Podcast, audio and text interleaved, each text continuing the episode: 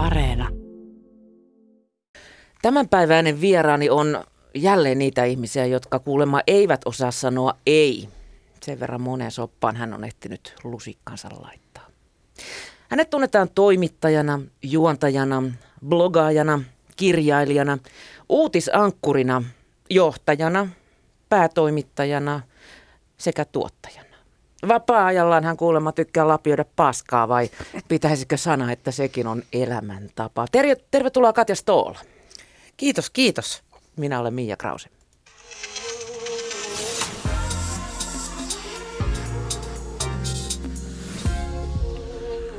Yle Puhe. Aika monta hattua päästä, päässä sulla. Mikä sä noista luetelluista rooleista koet eniten Katja olevasi?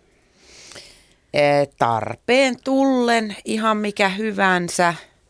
Ehkä kypäräpäässä kotosimmillaan, tosin sellaista kypärää ei ole vielä keksitty, mikä oikeasti ei hiostaisi. Mukamas on ilmastointui, mutta ei ne oo. Eikä liity ikään mitenkään. Tiedän tunteet. Joo. Tämän syksyinen Elämäni biisi, se, se on kaikille varmaan tuttu ohjelma ja se on, se on kerännyt pelkkää ylistystä ja, ja ihan syystä. Ne katsojaluvut on paukkuneet ja esimerkiksi viime lauantain lähetys se keräsi yli miljoona katsojaa. Tää? Ihan oikeesti? Jep, mä tsekkasin Finpanelista. Herran piaksut. Miljoona 95 000 tarkkaan ottaen muistaakseni. Mitä ihmettä? Voi hyvänen aika. Okei. Okay. Näin siinä sitten kävi. Jaha. M- millaista se on tehdä ohjelmaa, jos saa pelkkää hyvää palautetta ja suitsutusta? Ensimmäinen kerta elämässäni, kun on edes lähellä tällaista. Tai sanotaanko, että on edes, niin kuin, on edes tekemässä millään tasolla sellaista ohjelmaa, mistä tulee pelkkää suitsutusta. Mä en edes tiennyt, että tällaista voi olla. Mä en ole koskaan kuullut, että tällaista voi olla. Ja sitten mä yhtäkkiä itse sen kaiken keskellä. Se on todella omituista. Ja samaan aikaan, ää, kun mä elän sitä televisioelämää pelkästään siellä televisiossa silloin, kun mä sitä teen, niin en mä sitä niin kuin huomaa mistään. Et mun elämä jatkuu ihan samanlaisena kuin muutenkin. Sä et ole missään semmoisessa hybriksessä. En, en, kun ei se, kun ei se vaikuta mihinkään, koska eihän se niin oikeasti, sehän on TV-ohjelma, mitä ihmiset katsoo. Ja sen jälkeen kaikki niin kuin ihmiset menee nukkumaan ja käy vessassa ja syö, minäkin. että ei se, se ei niin kuin vie mua mihinkään. Plus, että on se verran kilsoja takana, että että en mä niin ajattele edes sitä, että musta tulee suuri tähti. Jos mä olisin 25, niin mä varmaan luulisin, että, että tämän johdosta tapahtuu jotain valtavia asioita. Ja mä lähden Hollywoodiin, tai mitähän mä olisin mahtanutkaan keksiä. Niitä on olisi hirveät jatkot jokaisen no aina, lähetyksen jälkeen. aina ihan hirveät jatkot ja kaikki hässäkät siihen. Ja varmaan olisin kuvitellut itsestäni jotain, niin kuin, että tästä alkaa jotain suurta. No nyt mä tiedän, että tämä on yksi menestynyt TV-ohjelma ja se on valtava onni, että on onnistunut ö, ajautumaan sellaiseen niin, että on itse just täydellisessä kohdassa. Että saa niin tosi paljon onnea, että mä, just mä satuin just tohon ohjelmaan, koska mä sovin siihen täydellisesti. Enkä mä ole ikinä elämässäni aikaisemmin osunut mihinkään näin täydellisesti niin, että mulle ei ole sanottu, että on vähän enemmän sellainen tai on vähän enemmän tällainen. Niin tässä ollaan vaan se, sellaisia kuin ollaan ja, ja ällistyttävästi se riittää. Se on niinku ihan uusi ja ihmeellinen kokemus. Mm. Ja sen jälkeen voi tyytyväisenä hurauttaa kotiin, suihkasta estrogeenit käsivarteen, villasukat jalkaan, Mä en ole vielä saanut sitä estrogeenia, hitsi. Se pitää diilaa kyllä, mutta joo, tämä on mun niinku tulevaisuuden tosi valoisa näkymä. ei, ei siihen kuole, mä voin kertoa. ei, ei Hike niin voi kuuma. Hukkua. Hike voi hukkua, kyllä. Mis, mistä sä luulet, että se johtuu, tämä tää niinku hillitön suitsutus ja positiivisuus tämän, tämän ohjelman ympärillä? Koska yleensä aina joku keksi joka tapauksessa Marista, rilleistä, hiuksista, sukista tai, tai kuu- ja tähtien asennosta. Joo, itse asiassa, onko mä saanut yhden sellaisen palautteen, että jos laittaisit nä- hiuksesi nätisti ja uudemmat silmälasit, et näyttäisi niin vanhalta. No kotistylistit on ihan parhaita. Mä naroin vaan, että voi ystävä kallis, ei sellaisia rillejä olekaan, että näyttäisin nuoremmalta, mutta Öö, mikä se kysymys oli? Kato, mä rupesin jo intoille. Niin, mistä sä luulet, että Eikö niin, niin, mistä se johtuu? Joo, joo, aivan. yltiöpositiivinen, suorastaan ärsyttävän positiivinen No onhan se nyt ihan älytön tästä. Joo, se on vähän niin kuin, että tosi hauska elokuva, että uskallaks mä mennä katsoa, että mitä jos mä en naura. Niin tämä on vähän niin kuin samanlainen efekti, että arvaako sitä nyt katsoa, että onko tämä niin kuin liian, että onko tämä liian positiivinen. Mutta ehkä se tuossa on niin hienoa, että ensinnäkin A, siinä on musiikki toteutettu todella hienosti. Että se, mitä ne ihmisten toiveet on, niin ne on poikkeuksetta ihan superhienosti toteutettu ja on nähty aikaa ja vaivaa, että niistä saadaan sellaisia, että ne todella, kun ne tulee siitä suoraan nenäeestä, niin ne menee nahan alle. Mutta sitten toinen juttu on se, että että ne on, se on kaikki totta, mitä siinä ohjelmassa tapahtuu. Että kukaan ei ole keksinyt siihen mitään. Että kaikki ihmiset, ketä siinä on, ne keksii jotain, mikä, tai siis ne kertoo jotain, mikä on ihan totta. Mm. Eikä siinä, siinä mitään niin kuin koristelua sen asian ympärillä. Että fakta on se, että mun elämänpiisi on yksi niistä vaikkapa niin, että on tämä ja tämä, ja siihen liittyy tällainen ja tällainen tarina. Ja se on ihan totta, siellä ei tiristetä mitään erityistä ihmisestä, että kerron nyt vielä, että olisiko sun nyt kuitenkin Marsu kuollut ehkä samoihin aikoihin tai jotain, vaan että se on, se on niin kuin näin ja sillä sipuli. Ja ihmisten tarinat on erilaisia ihan niin kuin ihmisetkin. Jotkut haluaa avata, avautua kuin simpukka ja toiset antaa vaan vähän pinnalta jotain. Ja kaikki on ihan fine, että ei siinä mitään. Sitten huomaa vaan, että aijaa, tolla on tollasia ja tällä on tällaisia. Joihinkin musiikki vaikuttaa niin, että ne meinaa mennä raiteeltaan ja toiset vaan istua nököttää. Ja sekin on jotenkin mielenkiintoista, että aa, ai toi on, koska musiikkimakuhan sellaisenaan, niin sehän muuttaa käsitystä ihmisestä ihan hirveästi. Mutta tulee aina mieleen se, oliko se painonvartioiden joku toimitusjohtaja tai joku tällainen Suomessa. Musta tuntuu, että se on eläkkeellä se henkilö. Niin, äh, Rantasen riittävä. Oliko niin, mm. just kun en muista tietenkään mitään nimiä, kun öisin juostaa pissalla ja päivisiin muistellaan ihmisten nimiä, niin, tota, niin kun hän kertoi, että hän on ihan hirveä hevidikkari. Sellainen niin kuin periaatteessa maailman tavallisin perheenäiti tavallisessa. Leipoo ruisleipää. Joo, just joo. näin joo, ja makkarakeittoa ja lapsi syömään ja sitten se kuuntelee heviä. Niin se yhtäkkiä se niin nyrjähtää se koko ihminen ihan eri asentoon, että ai jaa, mikä, mikä puoli. salaisuus sussa oikein onkaan, että mitähän kaikkea muuta sä oot, kun sä oot tollanen ihmeellinen risteytys. Niin se on ihan superhienoa. Esimerkiksi, no hei, Päivi Räsänen, aina kun mut kysytään, että mikä on unohtumaton elämäni biisissä, niin ekalla kaudella, kun tehtiin vielä nauhoitettuna, niin Päivi Räsäsen elämän biisi tietenkin varmaan olisi oikeasti ollut joku virsi, mutta se olisi ollut liian helppo. Ja se oli sitten se, se, se tota, pelimies. Mm. Tänä iltana ei tu pakkeja. Päivi Räsäsen. Niin kuin mitä ihmettä? Joo, toi, toi, toi on muuten yllättävän tärkeä juttu. Tämä oli ainakin nuorempana toi musa. Mä annoin yhdelle kundille pakit sen takia, että se kuunteli niin huono musa. No mitä se oli se huono?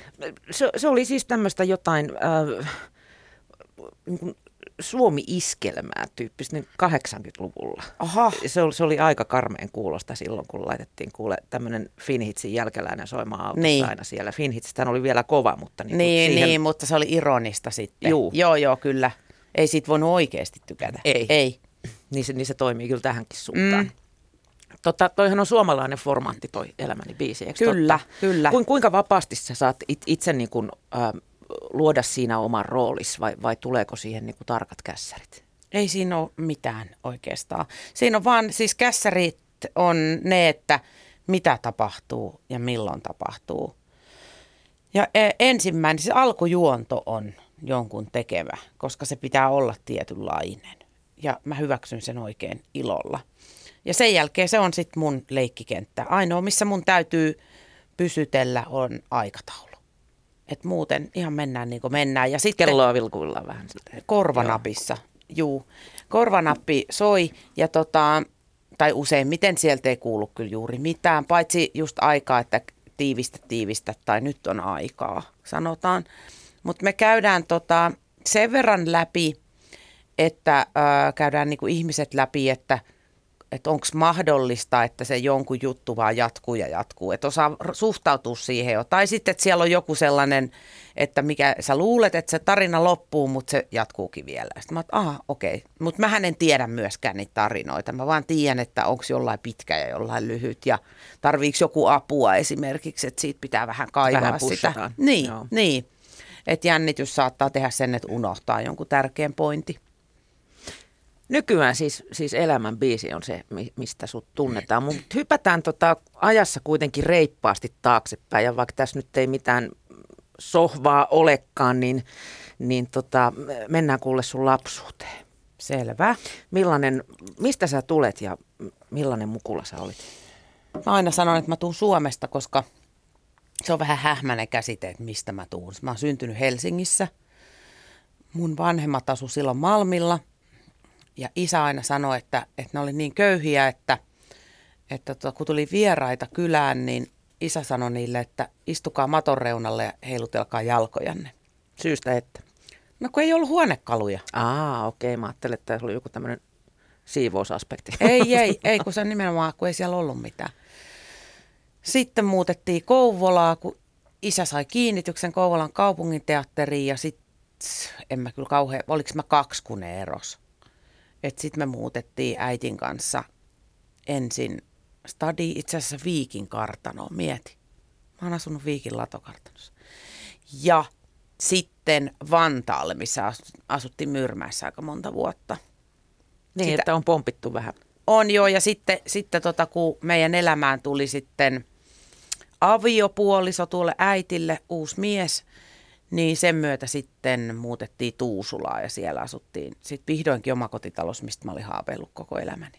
Miksi sä haaveilit omakotitalosta? No kun mun mielestä se oli niinku onnen tae, että on isä ja äiti ja koira ja auto ja televisio. Eli lapsi kerää tavallaan niitä semmoisia turvallisuuselementtejä. elementtejä, joo kyllä. Mm. Ja mun mielestä omakotitalo, plus että kaikissa kirjoissa, mitä mä luin, niin ne aina kiipes ikkunasta. Ja mä jotenkin haaveilin siitä ikkunasta kiipeämisestä. Säkin ja luit viisikkoja. esimerkiksi se neiti sieltä. etsivää ja sitten kaikki hevos, m- Meri ja Jalon kirjoja. Niin, Joo, luettu. niin, niin tota, siellä aina lähdettiin ikkunasta yöllä jotenkin salaa jotain asioita tekemään, niin mä, mä niin kuin halusin, että silleen pitää, että voi tehdä. Pääsitkö sä tekemään sitä sitten? Totta Tai kai. Oletko kova karkailee? Ei mun tarvinnut karata, kun ei mulla ollut niin tiukkaa kuria. Se jankuttamalla selvisi helpommalla. Et nyt oot kyllä arestissa. Äiti, please, please, mä ensi viikolla, mä, mä ensi viikolla. No mene sitten. Näin se meni. Helpompi olla siinä joo, joo, mene nyt sitä ole hiljaa. Joo, just näin. Niin. Joo. Öm, olit sä tota, kuinka ulospäin suuntautuva? Oli- Varsin. Niin, eli se ei ole muuttunut. Ei ole. Se on ollut ihan pienestä asti. Öö, mähän on siis näyttelijän lapsi, että mä luulen, että se tulee sieltä mun isältä. Tosin mun isä ymmärtääkseni oli sit niinku pohjimmiltaan hujo, että monethan semmoiset sirkushevoset on pohjimmiltaan ujoja, mutta sitten Niin, että ne alkaa säteillä stagella vasta. Niin, esimerkiksi, tai sitten, että ne sen sitä oikeata henkilöään suojelee olemalla semmoisia kainalopieru hassuttelijoita. Mä luulen, että mä oon ehkä vähän sellainen, Mm. kenties. No, sä luuhasit talleella, kuten me kaikki tietyn ikäiset tyttölapset. Johtuuko tämä siitä viikistä? Innostuuko se silloin hevosista? En, mun mielestä siellä ei, en mä ainakaan muista, että siellä olisi ollut silloin hevosia. Siis mun, mun vaari oli töissä siellä aikanaan ja ne asu silloin, niin kuin mun äiti ja sen siskokset, ne asu siinä niin kuin Viikin koetilan naapurissa. Ja silloin siellä oli hevosia. Mä muistan, että mun kummitäti sanoi, että, että siellä oli, että hän hoiti niitä. Mutta tota, ei siellä mun mielestä ollut kuin lehmiä silloin. Nekin muuten kelpas, jos ei hevosia ollut. Niitä käytiin Joo, vähän mut- harjailemassa ja Joo, mutta mun hevoshulluus alkoi vähän pik, siitä pikkasen myöhemmin. Öö, mä olin ehkä kuusi, kun mun isä muutti Aulangon tallin naapuriin Hämeenlinnaan. Ja oikeasti siihen niinku viereiseen taloon. Niin sit mä olin ihan, että aha, tällaista sakkia. Ja yhden kesän mä istuskelin kahden hevosen laitumella ja nyhdin maasta heinää heille, kun he ei varmaan olisi sitten osannut. Niin. Ja sitten sit niinku jo- jotain tapahtui, että mä aloitin sen jankuttamisen. Sitten mä näin, kun isompia tyttöjä ratsasti siellä ja mä olin, että mä haluan, mä haluan ratsastaa, mä haluan ratsastaa. Sitten sit mua jauhoja, jauhoja, jauhoja. Sitten isä Äiti, oli sille, isä kyllästyi. isä oli, okei, okei, okei. Mutta mun isä osasi ratsastaa ja se oli myös tota, noin, niin, niin aikoihin aktiivijäsenenä siinä sen tallin esimerkiksi seurassa. Niin tota, se sitten otti sieltä yhden hevosen yhtenä päivänä ja lätkäs mut sinne selkään. Me mentiin sinne alas rantaan ja tota, kentälle. Se sitten pisti mut juoksutukseen se hevosen kanssa ja liinassa veteli ja meinasin seota onnesta. Mä vieläkin muistan sen tunteen. Mä muistan sen paikan ja sen tunteen, että miten voi joku olla näin hienoa. Että ei, ei mitään järkeä. Ja sitten alkoi tietysti se jauhaminen, pitää saada oma hevonen. Ja kiitos kaikille osapuolille, etten saanut omaa hevosta silloin. Olisit varmaan hoitohevosia toisensa jälkeen. Joo, mutta siinä meni tosi kauan ennen kuin mä sain sitten ensimmäisen hoitohevosen, mutta joo, kyllä. Se oli muuten hemmetimoinen ainakin niillä talleilla, millä mä kävin juoksi jostain kahdeksanvuotiaasta asti. Se hierarkia, että kuka kyllä. sai hoitaa mitäkin heppaa. Oli kyllä. ykkös, kakkos, kolmos hoitsua. Oli, ja oli, oli, joo. Siellä niin kuin 17-vuotiaat oli kuningattaria. Ja... Oli, joo. E, ensimmäinen paikka, missä mä rupesin hoitamaan, mä sain hoitoponin, niin oli tuolla Ylästössä Vantaalla – ja siellä oli tosi karmeita ne isot tytöt, että mä pelkäsin niitä ihan hirveästi, että se oli niin kuin vähän sellainen tulikaste. Sitten mä vaihoin tallia, niin sitten mä pääsin semmoista knapstrupihevosta hoitaa, niin siellä oli taas ihan semmoinen tasaveronen meininki. Että siellä oli vissiin niin kuin jotenkin määritelty, että miten siellä pitää olla. Että siellä ei saa oli olla. jotkut säännöt, että ei nämä ollut Joo. siinä styrankeina. Joo, koska siellä ei ollut mun mielestä mitään sellaista. Siellä oli vaan ihan järkyttävä hauskaa. Ja sitten oltiin välillä yötä tallilla ja sitten juostiin yöpuvuissa ja pitkin pihoja. Ja... Ai vitsi, se oli hienoa. Taitaa olla vähän tämmöinen sukupolvikokemus Voi olla, meidän joo. ikäisillä. Niin. Ja, ja sitten sai, sai tietysti niinku ehkä ilmaisia ratsastustunteja, jos niinku kuuras, kuuras koko tallin tai talutti. Meillä, ei tai, se, joo, meillä no. oli, tota noin, niin, jos alkeiskurssilaisia talutti, niin niitä, oliko se niin kuin, että viisi tuntia kun olet taluttanut, niin saat yhden tunnin. Joo. joo. Se oli merkittävää. joo. Siis parasta mahdollista lapsityövoimaa, semmoista pitäisi olla edelleen, tai en tiedä, varmaan onkin. Mm. Nyt on viime vuosina, jos pysytään hetki vielä hevosurheilussa, niin, niin ollut aika ikäviä uutisia siltä kannalta tai siltä suunnalta kuulunut, että, että nuoria tyttöjä on, on niin kuin hyväksi käytetty. Niin. Mutta mun mielestä tämä ei ole ihan uusi ilmiö. Ei se siitä se ei, ei ehkä puhuttu vaan silloin. Ei, eikä tota, mitä mä nyt olen jutellut muita lajeja harrastaneiden tuttujen kanssa, niin ei kyllä rajoitu millään lailla ratsastukseen. Ei. Et tota, niin, joo, todella... Itsellä vaan on niin kuin se niin, Joo. kokemus sieltä suunnalta. Joo, siis mulla ei onneksi ole mitään kokemusta. Ei, mullakaan mutta, ei henkilökohtaisesti, joo, mutta tiesin, tiedän, että Joo, ja ihan tiedän tyyppejäkin, ketkä on sillä tavalla tehnyt. Ja tota, on vaan odotellut, että saas nähdä, että pamahtaako tämä kupla jossain vaiheessa. Mutta siellä on jalkapallossa ihan sama. Kupla odottaa puhkeamistaan. Ja, ja, niin, ja voimisteluissa sun muissa, että ihan kattellaan nyt. Tällaisessa maailmassa me eletään. Näin se on. Sulla sitten jäi se hepparakkaus kuitenkin päälle. Mä vaihdoin kaviot kaksijalkaisiin joskus niin 15-vuotiaana. En mä vielä silloin. Vähän, mä oon vähän myöhäsyntynyt. Musta ei ollut 15-vuotiaana vielä sellaisia hommia, mutta tota, vähän myöhempään niin mullakin tuli semmoinen... Break. Kyllä, joo. Mä muutin silloin himasta vekka. Ja ensin menin Englantiin aupairiksi, sen jälkeen mä olin luonnollisestikin aikuinen. Niin, niin, niin tota, aikuisethan muuttaa kotoa pois. Niin mä menin sitten tota, äh, menin semmoiseen työpaikkaan äh, arkkitehtitoimistoon Töölössä, missä sai kylkiäisenä kämpän Ruuneperin katu kutosesta. Mieti. No niin. No niin, heippa. Mitenköhän se lähti se elämä siitä sitten kääntymään? Vähän erilaisia kuvia. KY, siis nurkan takana, niin, arkadia. Jakkupuku ja... Siis ihan kauheat, siis aivan järkyttävä. Ja tota, sit en mä sit, kun mä Helsinkiin muutin, niin en mä niinku tiennyt mitään hevosjuttuja. En mä tuntenut ketään sieltä, enkä mä sitten tuntenut vissiin siinä vaiheessa kauheasti vetoakaan. Mm. Et sit mä vaan niinku tuhlasin rahaa ja juoksin miesten perässä. Mutta se sitten jatkuu jostain. Sä oot niinku saanut kaulaas myöten hevosissa tällä hetkellä. Erittäin vahvasti, joo. Että tota, se oli itse asiassa Jyrki TV-ohjelma, missä tapahtui se käänne, kun – silloin alkuun Jyrkissä, niin mehän tehtiin vaikka mitä juttuja. Sehän sitten vähän niin kuin pieneni se kuvio, mikä oli ihan järkevää, että rajoittu pelkästään musiikkiin. Mutta alussa niin me oltiin ihan se makasiiniohjelma, tehtiin vaikka mistä juttuja. Urheiluosiossa oli, mentiin kerran ratsastamaan. Ja sitten mun kollegani Sami kysyy, että haluatko lähteä mukaan, että hänen serkkuunsa muista kumpi se oli se mies vai nainen oli Sami Serkku, mutta Leppävaaran talli kuitenkin omisti että haluuks lähteä. Mä olin ihan todellakin haluun. Että et mä haluan olla sit se, joka ratsastaa, saanko olla, saanko olla. Koska osaan tämän. Niin, niin, niin, nimenomaan. Siis ai vitsi, että Olenpa se, ennenkin. se oli niin superkivaa ja mä olin aivan fiiliksissä ja vuosi oli silloin varmaan 95 tai 96.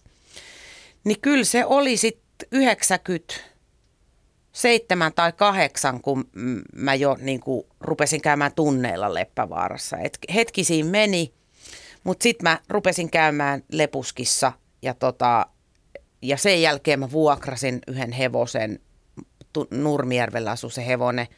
Ja sen jälkeen mä ostin ensimmäisen oma hevosen. Porttiteoria parhaimmillaan. Joo, aivan täydellisesti. Siis ihan, kyllä. Ja nythän mulla on siis kolme hevosta. Tai kaksi ja puoli, kun ollaan tarkkoja.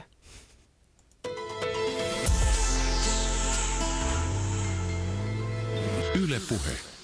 Vieraana on tänään juontaja, toimittaja, blogaaja, kirjailija ja niin edelleen. Niin, äiti. äiti, Katja Stoll. Tiesitkö Katja nuorena jo, mikä susta isona tulee, tai, tai oliko sulla joku haaveammatti? Nimittäin mun ensimmäinen muistikuva susta taitaa olla baarittiskin hanapuolelta, ja sulla oli leopardikuviosta leggaret jalassa. niin varmaan olikin, joo. Jotkut sanoo, että tota, että niiden mielestä mun jalat oli homeessa, kun mulla oli ne sukkahousut. ne ei ollut lekkarit, silloin ei ollut Ai, niin lekkareita. Ollut ne oli sukkahousut ja sitten mulla oli minisortsit vai mitkä ne oli. Sellaiset, tietsä. Joo. No kumminkin. Mikrosortsit. Eikö joo, se se oli Mullakin se sana. Oli joo, mikrosortsit, hyvä. Niin tota, öö, öö, alun perin niin kauan kuin mä jaksan muistaa, niin musta on pitänyt tulla näyttelijä. Eli vähän niin kuin isän jalanjälki. Joo, mutta en mä sitä silleen mm. ajatellut. Että se oli vaan niin kuin mun sisäinen vetovoima oli sinne suuntaan. Ja sitten tota, yh, hetkinen, mä olin Australiassa vuonna, mä kirjoitin 87, selkeä mä olin sitten vähän siellä sun täällä, vaatekaupoissa aika paljon töissä, Meksissä ja Mikmakissa ja näin. Ja tota, sitten mä lähdin Australiaan äh, reppureissaamaan, itseäni etsimään. Ja tota, mä siellä, mä sinne pyysin lähettämään teatterikorkean pääsykokeiden ne hakemuspaperit, koska mä tiesin, että tulee sillä aikaa, kun mä oon siellä reissussa. Tulivat, tuliko teleksillä vai faksilla? Ei, mä en edes tiennyt, että mihin siellä oli niinku tyyliin kolme faksia koko maassa niin Se oli siis niin, se oli niin oikeasti takapajunen niinku teknisesti, että ei mitään järkeä. Niin tota, Mutta sitten ne tuli, yhden kaupungin posterestantti, olisiko ollut Brisbane, niin mun piti matkustaa sitten sinne, kun mä olin ajatellut, että mä oon siellä jo, mutta anyway, hirmu pitkä story short.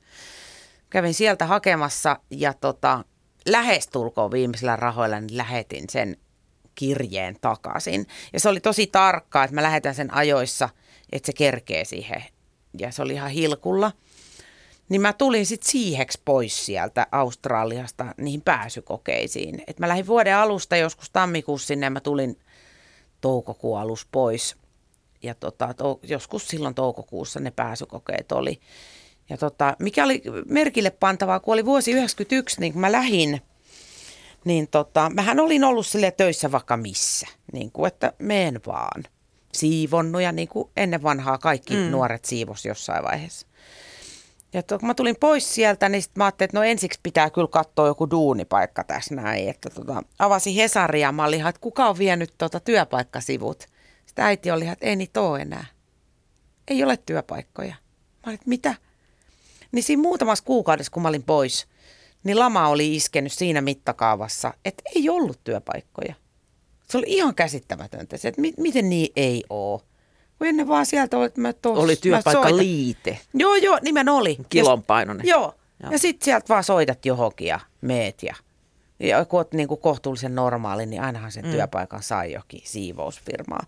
Joskus olin nuorempana ollut lentokentällä siivoamassa ö, jotain toimistotiloja siellä – ja tota, mä sitten jouduin lopettaa siellä, kun mulla tuli niin vaikeaksi matkustaa sinne himasta, kun ei sinne oikein, se työaika, mikä mulla oli, oli niin haastava, että mä en oikein päässyt sinne millään. Mä siirryin Raksalle, mutta muistan, kun mä lähdin sieltä, niin mun työjohtaja soitti vielä perään ja sanoi, että et eikö sä nyt mitenkään pääsisi tänne, että kun sä olit meidän parhaita siivoojia. Ja mä olin ihan, Siis mä olen niin huono ja huolimaton ja kaikkea. Mä että miten huonoja ne oli ne muut. Verrokkiryhmä oli Ihan- sitten niinku todella. Aivan järkyttävä. Mä olin, mua oikein säälitti. Mä teillä on ihan karmeita työvoimaa siellä. Mutta tota niin, joo. No, mutta sitten Raksala pisti rahoiksi. Mutta sitten sä menit opiskelemaan Laajasaloa, eikö niin? No joo, sit siinä kävi kato silleen, että mä en päässyt sinne teatterikorkeeseen yllättäen. Nyt ajateltuna erittäin hyvä. Mä pääsin kakkosvaiheeseen, silloin niitä oli kolme niitä vaiheita. Siitä mä en päässyt enää eteenpäin. Sitten mä menin, silloin alkoi kaivohuone aukesi ja mä menin sinne töihin. Taisi olla siellä ne leopardipeksyt. Joo, joo, siellä joo. oli. Ja tota niin, niin siellä mun meni ääni, siis ihan kokonaan. Ja mä olin saikulla, mulle ei tullut siis pihaustakaan ääntä ja sitten menin lääkäriin ja sitä tutkittiin sitten ihan foniatri. Sitä tutkija sanoi, että, että ei, tota, ei näillä äänihuulilla tehdä näyttelijän työtä. Siis johtuuko se siitä, että joutui karjumaan sen melun yli joo, siellä? ja siis savu, Joo. savu ja huutaminen ja Silloinhan ennen kaikkea väärin. siellä sisällä niin paljon kuin Kyllä. ehdittiin. Joo, ja siis mä olin baaritiskin takana töissä röökihuulessa. Mm. Mm. Niin tota, se yhdistelmä. Muistan, kun mä olin siellä foniatrin lavitsalla makasin ja mun kurkkuun kurkistettiin. Ja sitten se foniatri lähti käymään jossain, sit siinä oli opiskelijoita ympärillä. Heti kun se lähti, ne oli silleen, onko sun lippui kaivolle? Ne oli muuten kovaa valuuttaa. erittäin, siis erittäin kovaa. Niillä pääsi nousemaan niin aika hyvin tuossa Juu, kyllä. näin on. arvostusasteikossa. Joo, siellä kyllä tutustui vaikka minkälaisiin hahmoihin. Muun muassa Peter Nygård, mä muistan, kun se oli meillä asiakkaana. Mä silloin jo olin niin äh, herkkä vaistoinen, että tajusin, että toi on vastenmielinen. Lima. Hyvissä ajoin. Niin, niin sitten se lais, aa, joo, sitten tota noin, niin sit mä olin niinku tosi sekasin, että mitä mä haluan, koska se oli ollut oikeasti niinku yli 20 vuotta mun haave. Sitten mä että mitä mä niinku teen, että häh. Unelma meni murusiksi. Sitten yhtenä kesänä mä olin ö, Hietsun rannassa, tietenkin kun olin ravintolatyöntekijä, niin päivisin köllötin rannalla. Sitten siinä oli yksi mun kaveri ja sillä oli joku kaveri siinä ja sitten se kaveri jutteli, tota, että, että se aloittaa syksyllä Laajasalon kristillisessä opistossa. Sitten mä muistan, kun mä katoin sitä tyyppiä ja mietin, että, mä, että voi hitto, että toi on uskonnollinen. Niin, että, lauletaanko jotain kumbajaa? niin, että nyt mä niin kuin oon tässä kiroillut ja kaikkea, että ei tämmöinen peli vetele. Ja tota, sitten kävi ilmi, että ensinnäkin, että A, se oli Erja Morottaja, josta sitten tuli ää, Suomen MTVn pomo. Ja sitten toisinakin, niin eihän hän nyt ollut lainkaan uskonnollinen. Mutta se oli vaan nimeltään. Silloin nykyään se on Laajasalo-opisto. Silloin se oli Laajasalo Mm, mm, kristillinen niin opisto. oli. Niin sitten mä pyrin sinne ra- radiotoiminnan linjalle, niin kuin muutama muukin hassu. Ja tota, siitä se sitten lähti. Niin kuin, mä tajusin, että esiintyä voi muullakin tavalla kuin näyttelemällä. No, Jyrki-ohjelma on ollut tapetilla viime aikoina siitä julkaistun kirjan vuoksi. Sä pomppasit sinne sitten No joo, 90-luvun, oliko se nyt puoliväliä sitten? Taisi oli, olla. oli Joo. 95. Joo. Silloin elettiin hyvin erilaisia aikoja kuin, kuin nykyään. Miten sä koit sen? Niin kuin, en mä tiedä. Sillä lailla, kun silloin koetaan. Mm. Että en mä... Eh, Ehkä suurin ero siihen tähän aikaan on se, että et ei ollut tota sosiaalista mediaa. Et silloinhan se olisi ollut vielä järkyttävämpää. Koska se oli siis ihan kauheeta, Mm. miten paljon paskaa siitä sai niskaa siitä, siitä jyrkistä. Mutta kuitenkin mä koko luul, tai siis ajattelin, että mä oon voittanut lotossa, kun, kun mä tota, pääsin sinne. Koska 1500 hakijaa sinne ymmärtääkseni oli ja, ja sitten pääsin Ja sinne. mun mielestä kaikki haki sinne.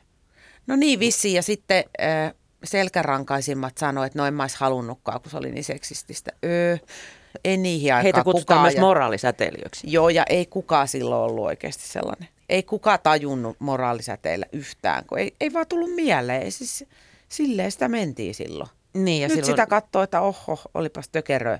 Mutta se oli silloin. Ja voin kertoa, että vielä, jos mennään historiasta taaksepäin, niin on kuulkaa ollut vieläkin törkeämpää käytöstä naisia kohtaan joskus. Että tässä nyt hiipien mennään eteenpäin tässä maailmassa, siinäkin asiassa. allekirjoita tämän.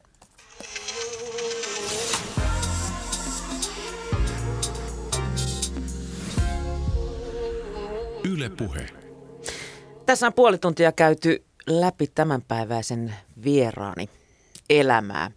Hän on moni hattu päässä oleva Katja Stoll, joka sai juuri tämän syksyisen elämäni biisi sarjan päätökseen, eikö me nyt suurin piirtein näin? Mm. Koet sä Katja, että sä oot joutunut uhraamaan jotain asioita elämässä No sun ei. valintojen takia, mitä sä oot tehnyt ja mi- mihin päätynyt? En mä kyllä oo uhr, en mä tiedä. En mä siis, mä en ole ollenkaan semmoinen ihminen, joka niinku raaskis uhrata yhtään mitään. E- e- Enkä mä tota, jos mä oon jostain tosi innostunut, niin en mä oikeastaan edes ajattele tommosia asioita lainkaan. Niin, eli vastaus on en ole. Mm. en ole, en, En. ainakaan koe niin. Niin, ei, ei kai sitä sitten kuolivuoteella voi miettiä tämmöisiä asioita, mutta ei, mu- ei mulla, ei. Siis kaikki mitä on tehty on tehty, niin mitä sitä sitten enää nyhkimään. Ja menetetyt rahatkin on menetetty pysyvästi, takaisin eivät tule. Semmoinen mun filosofia nyt noin muutenkin on, että mitä se nyt enää auttaa vinkua menneitä. Mm. Mä, se, Kaatuneen maidon perään. ei oikeasti joo, koska siis esimerkiksi mä nuorena haaveilin kovasti, että mä olisin tota, pitkävihanen. Mä ajattelin, että miten ihanaa olisi mököttää esim. viikkoja tai jopa vuosia. Se olisi ollut mun mielestä tosi näyttävää. Mm. Niin ei, ei varttia pitempään, ei kerta kaikkia onnistunut, ei mitenkään. Sitten oli jo heti, että no anteeksi, vaikka toisen olisi pitänyt pyytää anteeksi. En mä jaksa. Mm. Mä oon liian lyhytpinnainen semmoiseen. Jos sä mietit sun elämää taaksepäin, siis mehän olemme vasta tässä niin kuin vähän varttuneempaa nuorisoa edustamme, niin tota, ää, mitkä olisi sun elämän sellaisia käännekohtia? Jaa. No tota,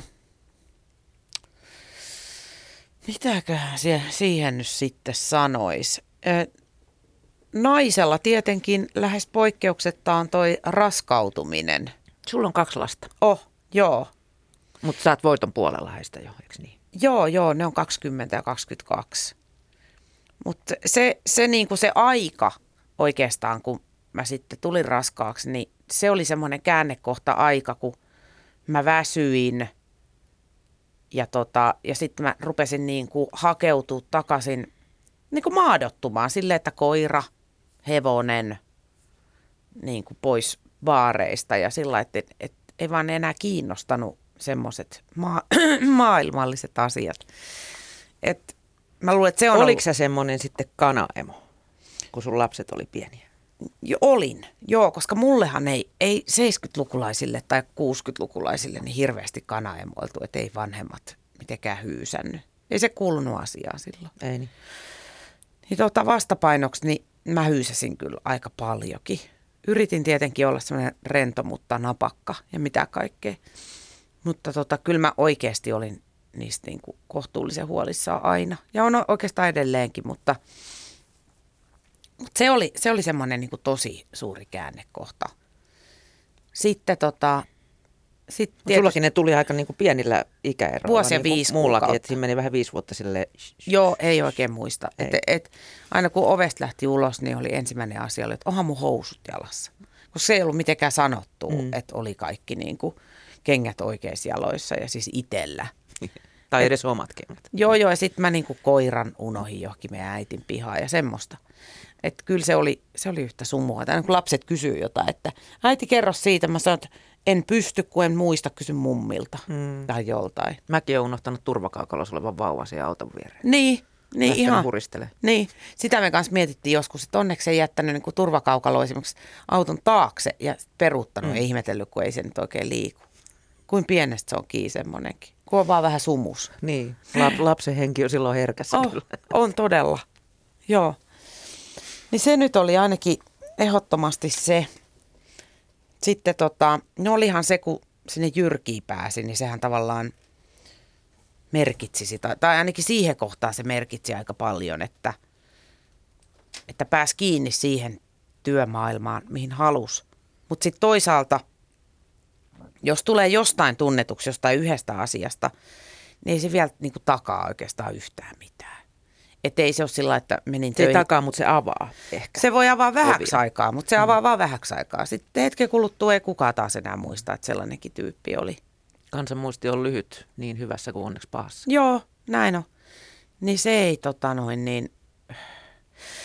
Sitten edelleenkin se, että halusi tehdä niitä hommia, niin se, se, se oli niinku ratkaisevampi tekijä kuin se, että mitä oli tehnyt siihen mennessä. Mutta tota, en mä, mikähän se kolmas olisi? En mä oikein tiedä. Mennään kahdella. Mennään kahdella. Niin, koska Kolmas mulla- on tulossa mä vielä. Luulen ja, mä luulen ja, mä luulen, että tota noin, niin sit mä, tota, niin se mun elämäni mies, se todellinen, niin se vasta tulee jossain vaiheessa, että mä elän sen kanssa loppuelämä. Mä luulen, että se on se kolmas. Palataan sitten asiaan. Niin. Mä, mä tuossa sanoin alkuun jo, että sä taidat olla huono sanomaan ei. Sä oot sanonut aika niin kuin silleen hyvin joo Niin. erilaisiin ehdotuksiin. Ö, mä kysyn tätä monelta mun vieraalta, että et iskeekö koskaan sitten rimakauhutta tai, tai tiedät semmoinen huijarisyndrooma, että mä en osaa enkä pystykään apua. Joo, aika usein, eikä vähiten sen takia, että sitä niinku sit kuulee kans ulkopuolelta, että et, et tota, millä kompetenssilla. Mutta tota, mut eihän se, sehän kertoo enemmän kysyjästä sitten kuitenkin lopulta. Että tota, en mä, sanotaanko näin, että jos mua pyydettäisiin niin kuin jonkun ison äh, vaikka äh, talonrakennusyhtiön johtoon, niin mä pystyisin tosi helposti sanoa ei, koska se olisi hirveän surullista, jos mä menisin sinne hosumaan. Neuvomaan kunnallistekniikassa. Niin, luulen, että mä tiedän mukamas, kun en mä tiedä yhtään. Että kyllä mä aika lailla sit on kuitenkin pysynyt ehkä tässä lestissä, niin että en mä, toi ei muuten ollut mun Se oli puhelin. mun. Niin. Niin tota, niin, niin en mä, joo. On kyllä huijarisyndrooma on ihan normaali, varsinkin kirjoittaessa. Et kun sitäkin, kun mun lukion äidinkielen opettaja sanoi, että ei susta ainakaan mitään kirjoittajaa tuu missään vaiheessa, niin hän oli väärässä. Kyllä minusta tuli. Mutta Ei koska ehkä sellainen, mitä hän ajatteli. en mä tiedä, mitä hän mahtoi mm. ajatella. Että hän varmaan ajatteli jotain tietokirjojen kirjoittamista, niin ehkä semmoista musta ei tullutkaan, mutta, mutta se, että jo pelkästään se, että Sirkka-Liisa Enqvist on aikanaan sanonut, että susta ei ole tähän, niin kyllä se siellä niinku killuu takaraivos, että ei niin, että en mä niinku kirjo... Koska, koska auktoriteetti tavallaan, sen Joo. aikainen auktoriteetti sanoo niin, sulle näin. Niin, mm. niin ei se, ja, mutta sitten mä oon ajatellut näin päin, että Mutta parempi hei se, koska mun opettaja sanoi mulle joskus, että susta ei tule mitään. Okei. Mutta olisiko se sit parempi, että susta tulee niinku, tiedätkö, maailmanvaltias ja sit sä et ookaan. Se voisi olla ehkä vielä hirveämpää, että kun petti sen luottamuksen, mm. että olisi pitänyt pystyä siihen tähän ja tohon ja pystynytkään. Niin, että sekin on niinku Niin, oma niin, sitten, niin. Et ehkä mä oon sitten vaan niinku tuudittautunut siihen, että mä kirjoitan, koska se on mun mielestä tosi kivaa. Se on niinku todella kivaa. Kuinka paljon sä sitten joudut, Katja, sanomaan ei erilaisille työtarjouksille? Sä oot kuitenkin radionostalgiassa kuitenkin melkein niin kuin normaaleissa päivätöissä. Oon mä, joo, maanantaista mm. torstaihin.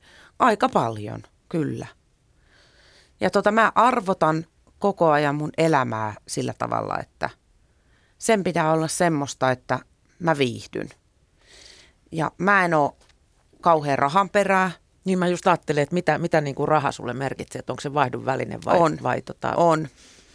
On joo, että tota, mä luulen, että mulla menisi niinku taloudellisesti paremmin, jos mä olisin vähän enemmän rahan perää.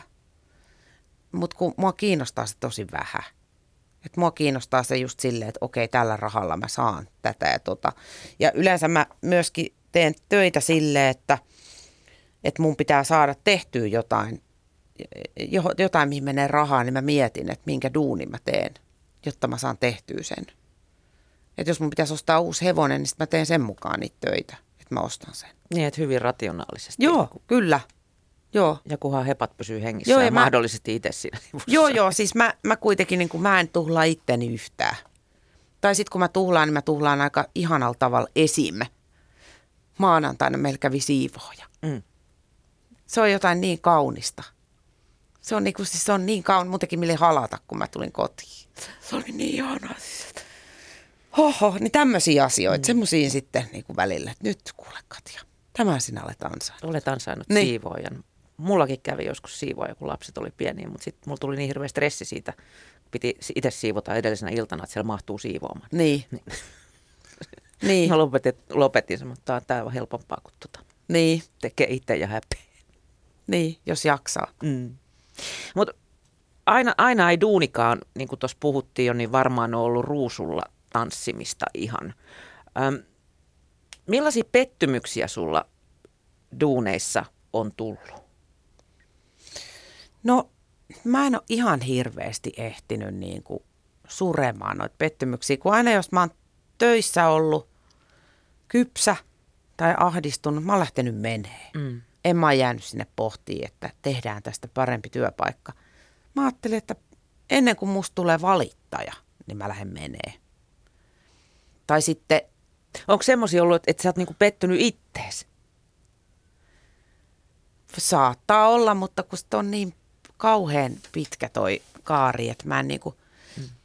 en mä, siis totta kai juontajana sitä nyt pettyy itteensä niinku useita kertoja viikossa. Kyllä. Kylläpä ilmasin tyhmästi tuonkin asian. olisinpa sanonut sen eri Niin, olisinpa, tai olisinpa ollut hiljaa vaan ja laittanut jonkun kivan kappaleen. Mm. Niin sehän on ihan arkea.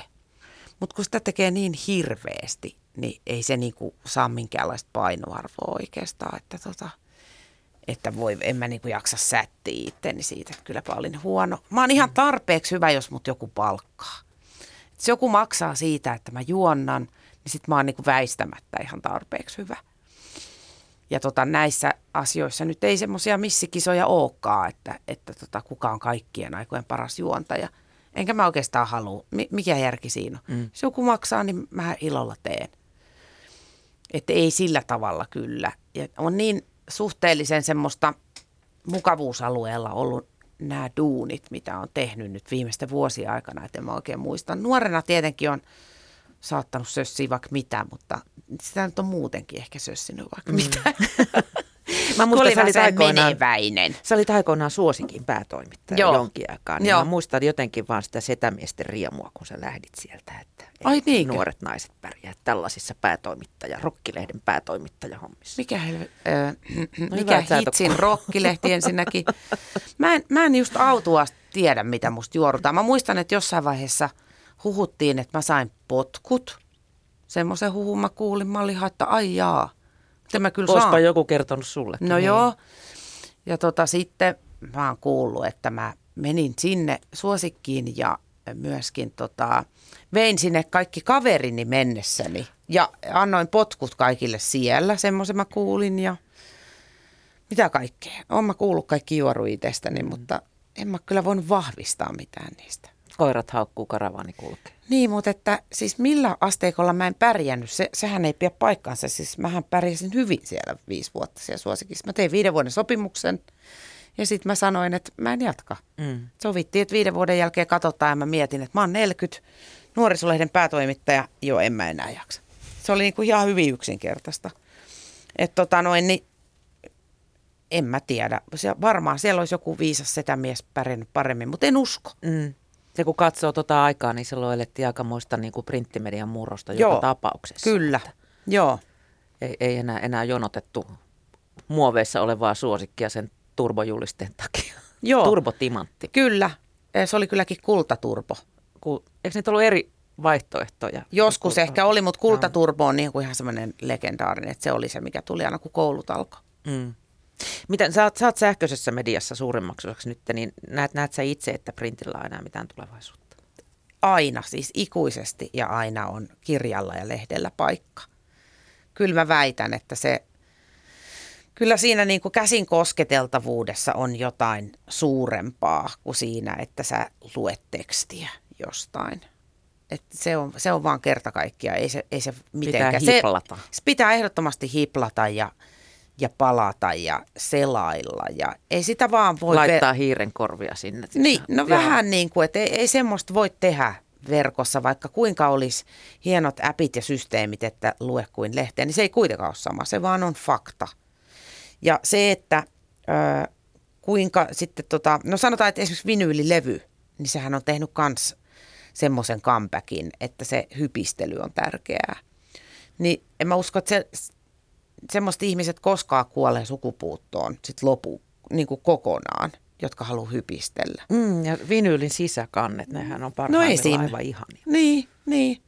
Ja kyllä mun mielestä niin lehdet on aivan ihania. Mä rakastan lehtiä ihan tosi paljon. Mä oon aina torstaisin aivan liekeissä, kun töissä on ö, me naiset, Anna ja seiska. Niin mä ihan, siis joulu, kerran viikossa on joulu.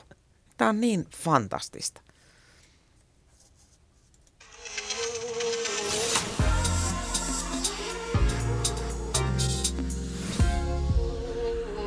Yle Puhe. Mitä sä Katja Stoll käsittelet pettymyksiä elämässä? Meneekö, meneekö tämä sen, niin kuin sä tuossa äsken puhuit, että sä et jaksa olla pitkävihainen, mm. niin jäät sä myöskään sitten rypemään, jos joku on mennyt reisille? Ryven, ryven. Joo, joo, ja sitten saatan palata rypemään vielä niin kuin vuosikymmenienkin jälkeen. Että itselleen anteeksi antaminen on kyllä tosi vaikeaa. Että sitä mä harjoittelen edelleen aktiivisesti, tai ainakin luulen harjoittelevani. Että kyllä tota, kohtuuttomia mittasuhteita saa niin kuin epäonnistumiset mun mielessä. Ja jälkijunas kun katsoo, niin lähes poikkeuksettahan ne on vähän naurettavia. Kasvanut aika isoksi Joo, todella. Päässä. Joo, ja mä yritän aina muistuttaa itteni, että muistas nyt, mit, miten kävi viimeksi, kun oli niin kuin vastaavan mittaluokan asia, että oliko, oliko kauhean iso, oliko. Et se, on, se on vähän semmoinen ikävä juttu, että tota, mikä sitten vaikuttaa niin kuin kokonaisitsetuntoon kullakin hetkellä, että tota, et ei oikein ei oikein pidä itseä minä, jos on tyrinyt jossain. Kuka ei välttämättä edes tiedä, että missä mä oon tyrinyt. Se riittää, että itse tietää joo, ihan joo, kyllä. erinomaisesti ja sitten sitä alkaa suurennella. Joo, joo, eikä sitten tarvi, sitä ihan turha jollekin kaverillekin tilittää, koska kaverit on silleen, älä nyt, sä oot ihan hyvä ja ei se, olkaa hiljaa, kyllä mä tiedän, kuin huono mä oon. Mitä sä sitten teet, kun sä saat tämmöisen itsesäälikohtauksen, niin tota, lähdet sinne tallille ja en mä niinku tee mitään. Okei, okay, niin sä ryvet sen elämä, ja jo, elämä jatkuu. menee niin, että en mä niinku, sit tulee jotain tielle, minkä takia mä sen unohdan. Öö, mä luen ihan hirveästi.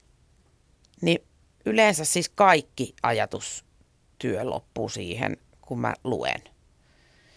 Et se, on niinku, se voi olla semmoinen mekaaninen, ei kun nyt on hetki lukea tai tälleen näin. Tai sitten mä vaan niinku kun se on semmoinen, mitä kohti mä aina meen, että pääsispä lukemaan.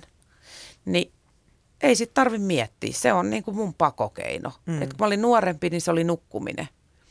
Nyt vanhempana, niin mä luen niin kuin kaikkiin vaivoihin. Ja siihen pystyy ottaa sen viiden minuutin hetkenkin, niin pääsee niin. irrottautumaan. Myöskin äänikirja. Mä kuuntelen niitäkin tosi paljon, kun mä oon ratissa. Tai sitten mikä on kaikista täydellisin – rentoutumisen tila mulle, kun mulla äänikirja pyörii ja sitten mä pelaan tota pasianssia mahjongi koneella. Tai sitten ristikko. Se on siis, se on niin hienoa. Se on niin kuin, että kauhean harva asia maailmassa on niin hieno kuin se tila. Onko sä ottanut jo kutimet esiin? En mä, enkä mä välttämättä lähekkää siihen, kun mä oon niin aina ollut käsitöissä, kaikissa mahdollisissa käsitöissä tosi huono. Mulla ei ole niin kuin kauheita tarvetta rakentaa spektaakkeleita, että mä mieluummin kirjoitan sellaisia. Että en mä tota. Mutta kyllä se, mä, mä voin kuvitella, että se on ihan super rentouttavaa. Mä esimerkiksi tykkään leikata mun koiran karvat itse, koska se on ihana niin kuin rentouttavaa, kun siinä näkee tulokset ja sitten siinä saksii ja samalla kuuntelee äänikirjaa ja lalalala. Ri, riippuuko kampaus sitä aina kulloisestakin mielentilasta? Ei, kun se riippuu siitä, että kuinka isot rakkulat tulee sormiin että pitääkö lopettaa ja jatkaa viikon päästä, kun se on elpynyt. Sä oot ollut Katja julkisuudessa varmaan 25 vuotta, jos lähdetään sieltä Jyrkin. Joo. Riippuu vähän missä vuodessa me eletään, mutta tota, ähm, mit, miten sä siihen itse suhtaudut, että tunnistetaan, tunnistetaan kadulla ja Turulla ja toreilla? Pystyykö sä menee tukka pystyssä ja pieruverkkareissa kauppaan vai, vai tota, mi, mi, miten sä koet sen, että sua tullaan ehkä nykimään hihasta tai – Siis mä en ole koskaan mennyt missään muussa kuin pieruverkkareiskauppaan. Et mä en ole, mä en ole lainkaan pukeutuja ja sonnustautuja, tai nuorena olin, mutta sekin oikeastaan johtui siitä epävarmuudesta. Mutta nykyään mä en niin jaksa panostaa ollenkaan, ellei ole tilaisuus, mihin on niin Syytä panostaa. Niin, mm. asianmukaisesti sovittu, että panostetaan. Niin totta kai. Mutta en mä, en mä tota, en mä mieti, minkä näköinen mä oon, tai en mä mieti, että mitä musta ihmiset ajattelee. Ja e, en mä myöskään mieti, että mä oon julkis. Et on se mulle aina vähän yllättävää, kun ihmiset tulee. Ja sitten toisaalta ihan kivakin, varsinkin nyt kun ne tulee sanoa kivoja asioita. Se oli Jyrki aikana, se oli hirveetä, koska aina kun joku lähestys tuli sanoa, että kun mä oon niin tyhmä ja huono. Se nyt ei ollut kauhean kivaa, mutta ei mua tämä niinku julkisuus sinänsä, niin en mä niinku ajattele asiaa ollenkaan. Et en mä huomaa. Se, se johtuu varmaan siitä, että sitä on ollut niin kauan. Et nuorena se, sitä kyllä mietti tosi paljonkin ja oli kaikkea miettiä, että mitä nyt sitten seuraa ja voi voi ja näkikö joku. Ja nyt on ihan silleen, että ihan sama. Mm. Että ei niin kuin oikeasti. Ja mä oon niin epäkiinnostava siis monelta kantilta, että musta ei niin kuin oikein, ei kauhean herkullista otsikkoa kyllä saa ei saa niin kuin seiskan Ei oikein, oikein millään. Että, ja varsinkin jos sinnekin saisi, niin sit sitä it, itse olisi sillä ilolla, että näin on. Ihanaa, joku tienas niin, 50. Niin, niin sitten ei oikein, sekään ei oikein ole mielekästä kellekään, kun on itse sillä että näin on, pylly näkyy. Mm, se on semmoista, voi voi. Sieltä vilahti. niin, niin, ei, ei niin kuin kerta kaikkiaan. Ei, ei kiinnosta yhtään. Se on ihan yhden tekevää. Mm. Mikä on masentavaa, kun on niin paljon nuoria ihmisiä, jotka kovasti haluaisi olla julkiksi. Ja niin kuin minäkin nuorena. Tietämättä, että mitä, mitä hyötyy tai järkeä siinä on? Niin kuin, mit, mitä järkeä on haaveilla sellaisesta asiasta? Niin, menettää tavallaan oman yksityisyytensä ja niin. mitä siitä hyötyy. Niin, niinpä.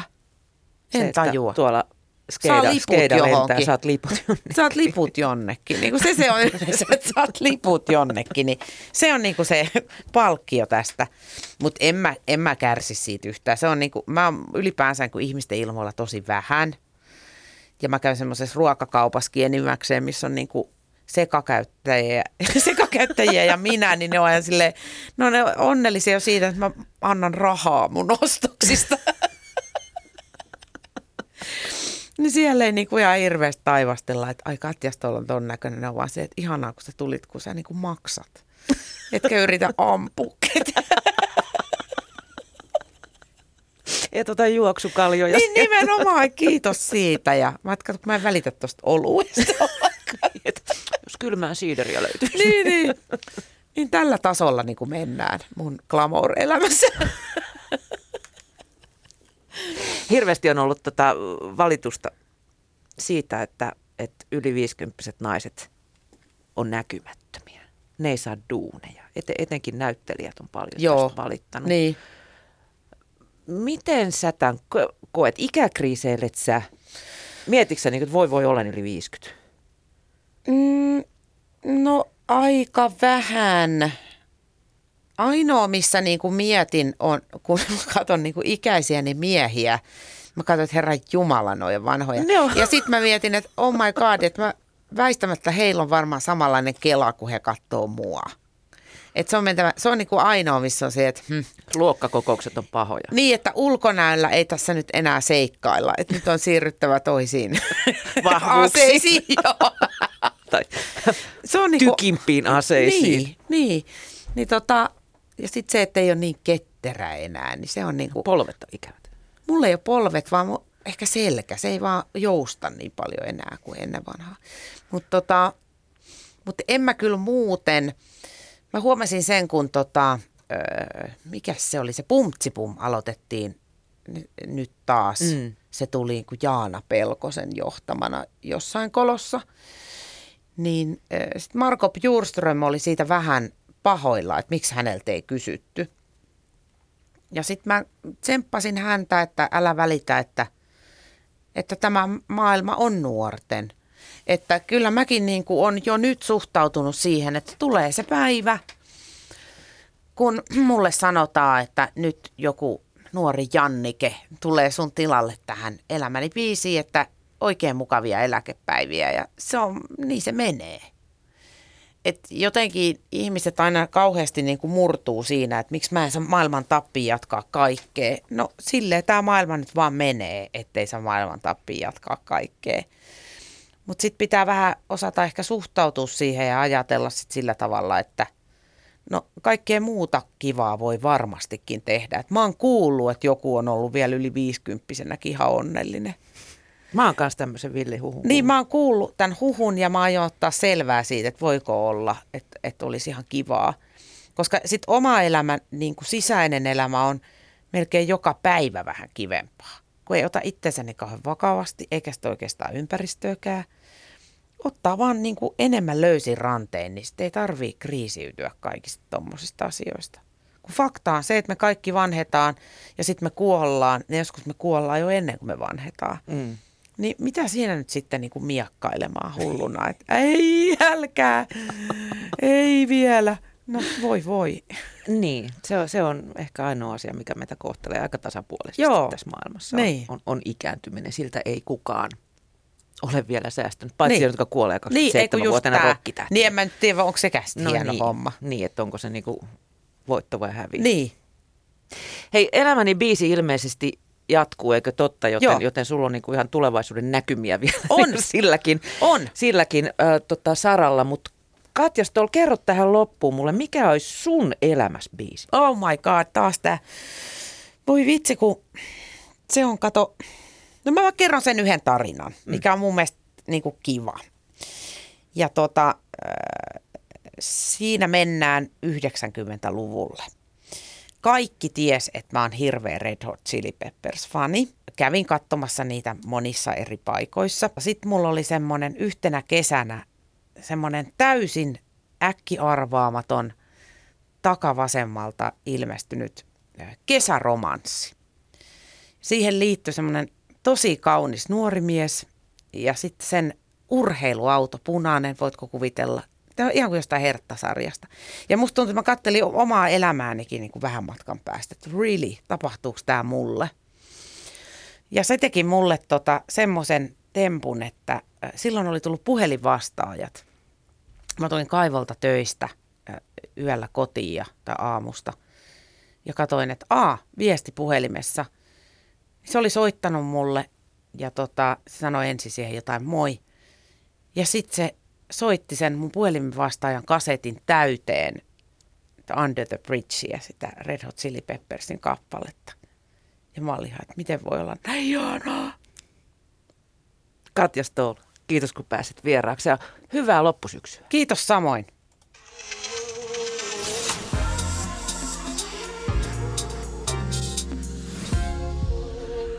Yle Puhe.